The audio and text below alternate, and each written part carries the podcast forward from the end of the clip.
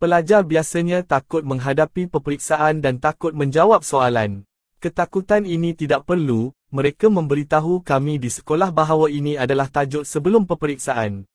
Baca sekali dua sahaja. Jika anda takut anda akan lupa apa yang anda baca jadi sentiasa tenang. Kehidupan seperti pemikiran.